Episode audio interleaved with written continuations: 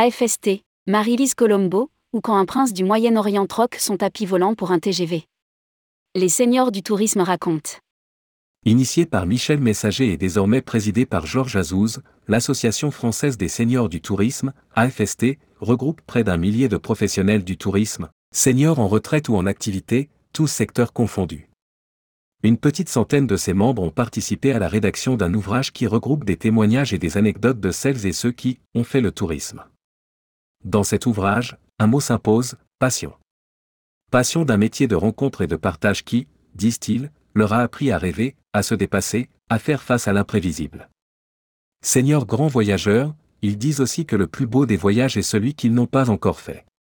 En cette fin d'année, tourmag.com vous propose une sélection de ces témoignages qui illustrent la rapide et spectaculaire évolution opérée en quatre petites décennies dans les métiers du tourisme.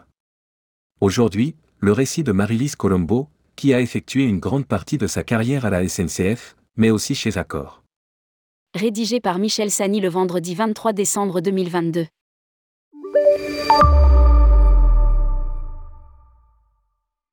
Nous nous situons entre les années 2005 et 2010 et je suis en charge à la SNCF de la relation clientèle groupe. Parmi la gamme de produits, nous avons la mise à disposition de trains spéciaux pour les déplacements massifs de groupe ou les événements d'entreprise. La SNCF fait circuler chaque jour 750 TGV pour ses voyageurs, mais la mise en place d'une circulation spéciale de TGV nécessite en amont une organisation d'horloger suisse.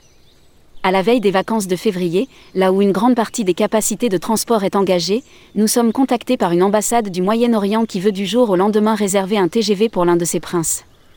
Au début, on aurait pu se croire dans un conte des mille et une nuits et se dire qu'il s'agissait d'une simple demande sans suite. Mais non, la raison principale étant que l'Airbus du prince était dans l'impossibilité de se poser à Chambéry. Rater la semaine de ski de Sa Majesté relevait de l'incident diplomatique. Pas grave, ce dernier atterrira à Roissy et prendra un TGV accompagné de ses 75 invités, eux, est pour se rendre dans les Alpes après une bonne nuit dans un palace parisien. Du côté des équipes commerciales et techniques de la SNCF, inutile de vous dire que la pression monte de tous les côtés, il faut, trouver une rame en pleine période de vacances scolaires, mettre en place la sécurité dans la gare avec les autorités, échanger en peu de temps avec les émissaires du prince qui réclament le placement du fauteuil personnel du prince et son propre écran plasma dans une voiture, donc procéder au démontage des sièges et s'assurer qu'en cas de freinage d'urgence, tout reste stable dans le TGV, mission impossible pour un fauteuil non stabilisé lorsqu'on atteint la vitesse de 300 km/h mais on réussit à embarquer l'écran plasma géant, organisé avec un traiteur de renom un buffet digne d'un prince, enfin trouver de la place sur les quais les plus nobles de la gare de Lyon, face au restaurant du Train Bleu, car hors de question pour son Altesse de partir de Paris-Bercy. Nous réussissons à mobiliser tout le monde, de l'opérationnel au plus haut sommet de l'entreprise avec le soutien du personnel de la gare de Lyon. Bref, le jour J tout est prêt, on attend le prince. Toutes les équipes sont présentes, I, à Puka. Donnez le départ de ce TGV. Petit problème, à 11h le prince n'est pas présent et pour cause, il ne s'est pas réveillé. On appelle son secrétaire particulier en lui demandant pour quelle raison personne ne l'a réveillé. Et là on s'entend répondre, mais vous n'y pensez pas, on ne réveille pas le prince. Pas grave pour le prince qui paie la facture et demande la même prestation pour le lendemain. Ce qui fait frémir les équipes de production comme on peut l'imaginer.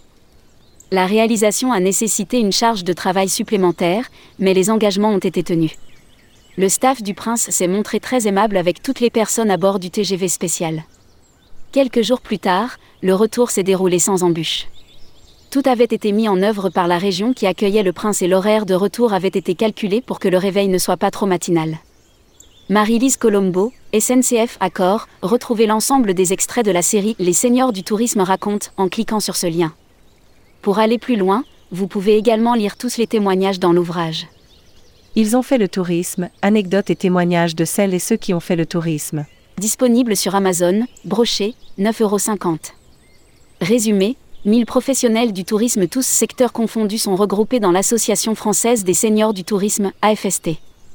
Au menu de cette belle association, convivialité, partage, rencontres, tutorat en faveur des jeunes entrepreneurs du secteur, actions de solidarité.